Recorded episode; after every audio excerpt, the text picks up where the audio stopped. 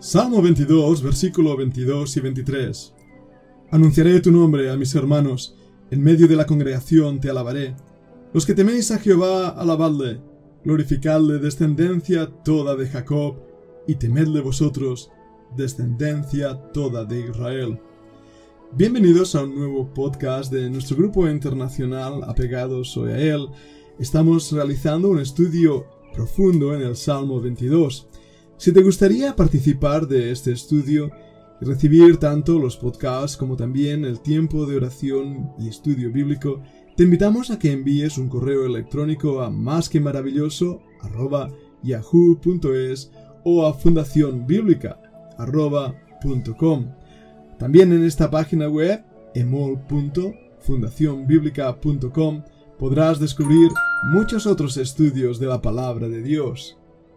A lo largo de esta semana hemos visto la importancia de la alabanza y la adoración a Dios. Hemos descubierto también que la música no es la única forma de alabar a Dios. De hecho, queda muy relegada en las escrituras. Es cierto que los mismos salmos nos dicen todo lo que respira, alabe al Señor. Si buscamos la palabra alabanza en una concordancia encontraremos más de 100 resultados. Dios es el objeto de nuestra alabanza. Deuteronomio 10:21 lo dice claramente. Él es el objeto de tu alabanza y Él es tu Dios, que ha hecho contigo estas cosas grandes y terribles que tus ojos han visto. En Primera de Crónicas 16:25 Porque grande es Jehová y digno de suprema alabanza y de ser temido sobre todos los dioses. Mira Primera de Crónicas 16:27 alabanza y magnificencia delante de él, poder y alegría en su morada. También Primera de Crónicas 16:35, y decid, Sálvanos, oh Dios, salvación nuestra, recogénos y líbranos de las naciones, para que confesemos tu santo nombre y nos gloriemos en tus alabanzas. Vayamos al libro de los Salmos, el Salmo 9, versículo 14 para que cuente yo todas tus alabanzas en las puertas de la hija de Sión y me goce en tu salvación. O mira el Salmo 33, versículo 1. Alegraos, oh justos, en Jehová, en los íntegros, es hermosa la alabanza. O el Salmo 34, versículo 1. Bendeciré a Jehová en todo tiempo, su alabanza estará de continuo en mi boca. Salmo 40, versículo 3.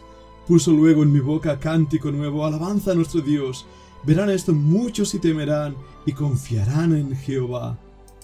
Salmo 50, versículo 23. El que sacrifica alabanza me honrará, y el que ordenare su camino le mostraré la salvación de Dios. Y por último, veamos el Salmo 51, versículo 15. Señor, abre mis labios, y publicará mi boca tu alabanza. De esta manera podríamos seguir enumerando versículo tras versículo donde vemos la importancia de alabar al Señor. Pero un momento. ¿Qué forma de alabanza? ¿Cómo debemos alabar al Señor? Hemos visto que en la Biblia se menciona en algunos pasajes la alabanza en forma de música y de hecho fue usada de maneras extraordinarias para el propio beneficio de aquellos que alababan. En Segunda de Crónicas 20:22, por ejemplo, nos muestra una ocasión donde los cantos de alabanza fueron usados por el Señor contra los enemigos de Israel para dar la victoria a su pueblo santo. Escucha lo que dice. Cuando comenzaron a entonar cantos de alabanza, Jehová puso contra los hijos de Amón, de Moab y del monte de Seir las emboscadas de ellos mismos que venían contra Judá, y se mataron los unos a los otros. No hay duda alguna que el gozo del Señor es nuestra fortaleza y que cuando nuestro corazón se siente alegre y victorioso, fluyen de nuestros labios alabanzas al Señor. Pero debemos ver que la alabanza no es solamente una forma estática de adoración, cantando y clamando, dando botes o palmas. No, en absoluto. Algo que me ha llamado profundamente la atención es ver el avivamiento en el tiempo de Ezequías. En el pasaje de segunda de Crónicas 29-31 vemos a Ezequías llamando la atención al pueblo y a los levitas en especial, a los siervos del Señor. Dice ahí, vosotros os habéis consagrado ahora a Jehová, acercaos pues, y presentad sacrificios y alabanzas en la casa de Jehová.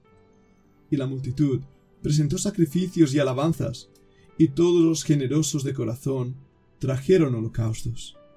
Este pasaje nos, nos introduce a una verdad importante. Cuando hay avivamiento en nuestro corazón, hay gratitud, hay, hay realmente un deseo de buscar al Señor, fluye de una manera natural en nuestras vidas un deseo de alabar al Señor, de restituir la comunión rota. Y el gozo del Señor empieza a controlar nuestras vidas como, como esas aguas frescas, ese manantial de comunión y de relación.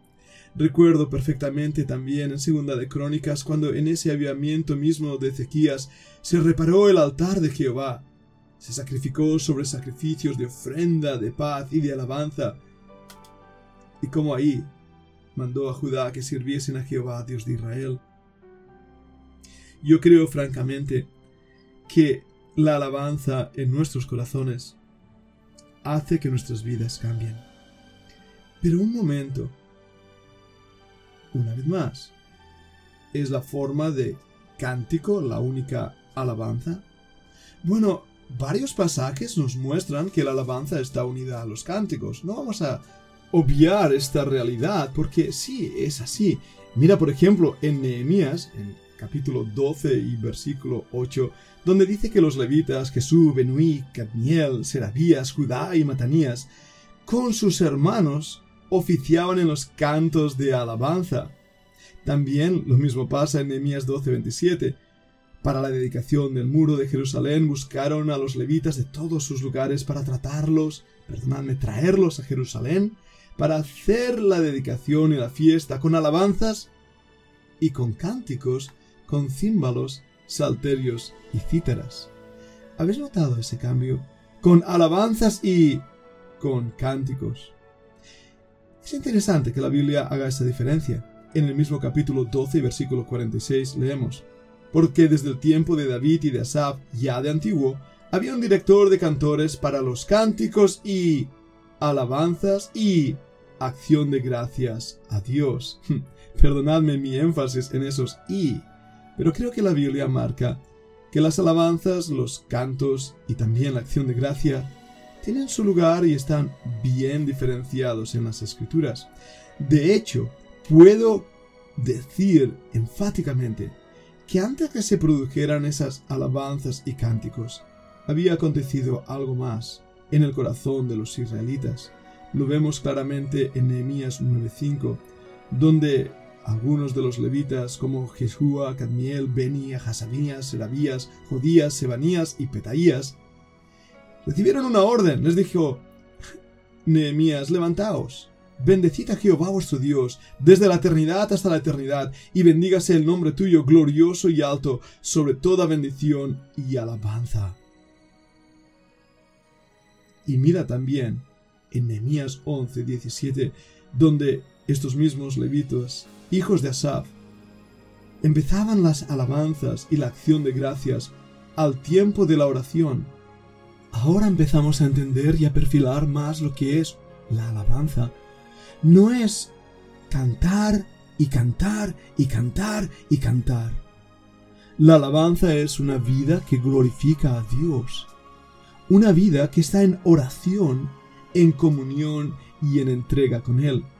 Pero tristemente, a lo largo de los años la liturgia cristiana, las formas de adoración eclesial, han hecho un énfasis erróneo y equivocado en hacernos pensar que solamente se alaba a Dios cuando uno está en un local levantando las manos o escuchando unos himnos tradicionales.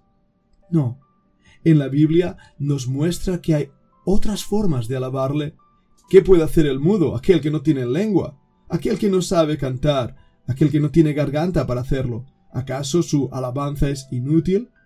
En ninguna manera. Vamos a descubrir en nuestro siguiente podcast las diferentes formas en las cuales el creyente puede alabar a Dios. Vamos a descubrir cómo las formas tradicionales han roto esa alabanza y vamos a descubrir cómo la alabanza nos va a llevar a una vida de oración, entrega y consagración al Señor, para seguir de esta manera aprendiendo en el Salmo 22 y el versículo 24 que nos dice, porque no menospreció ni abominó la aflicción del afligido, ni de él escondió su rostro, sino que cuando clamó a él, le oyó. Dios oye las alabanzas de su pueblo cuando éstas son realizadas correctamente. Sigamos aprendiendo.